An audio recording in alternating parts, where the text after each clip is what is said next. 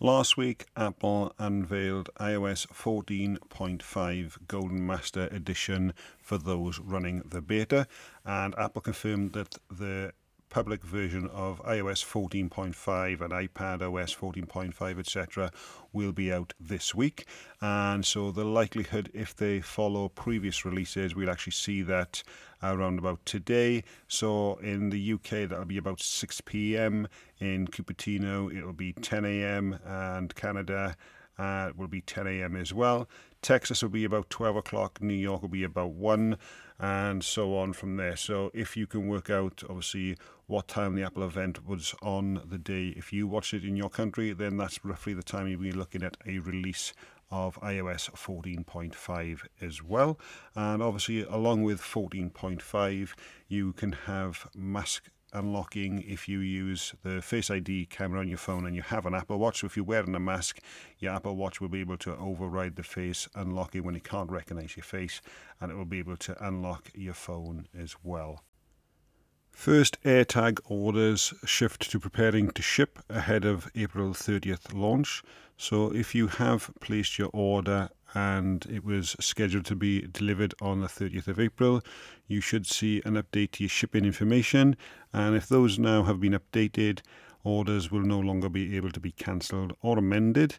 And then you should be able to get these now on the 30th of April and hopefully they should start being in stores on the 30th of April as well. So if you do have a store that is open close to you and you want to check them out before you purchase them, then hopefully you should be able to go in and get some hands-on experience there as well. iCloud Mail users are experiencing an outage at the moment where they cannot retrieve or send emails, and this is actually showing on the dashboard of Apple showing that there is currently an outage ongoing.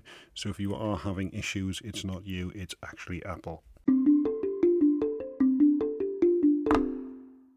Today's episode is sponsored by Creatively Social. Creatively Social helps you in building your social media platforms for your business to thrive by helping you to provide fresh content, marketing, and engagement for your business, taking the pressure off you. Save yourself hours in your day for a better work life balance.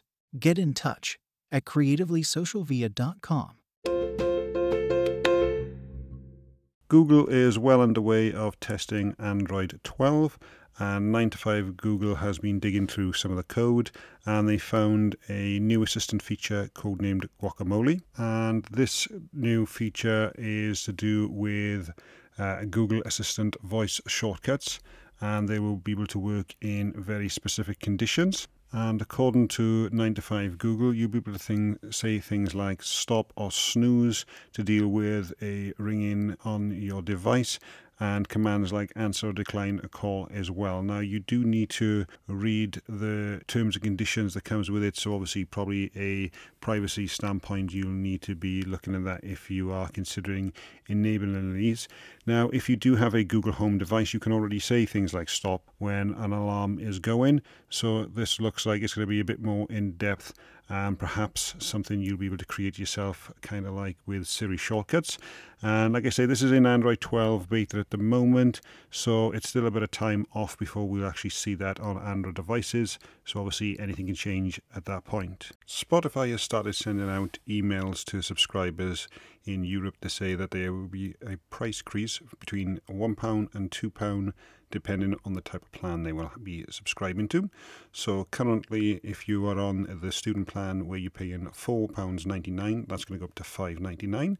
And then if you're on the normal plan, it's going to go from $9.99 to $10.99. And for family plans, the price will be increasing £2 from $14.99 to $16.99.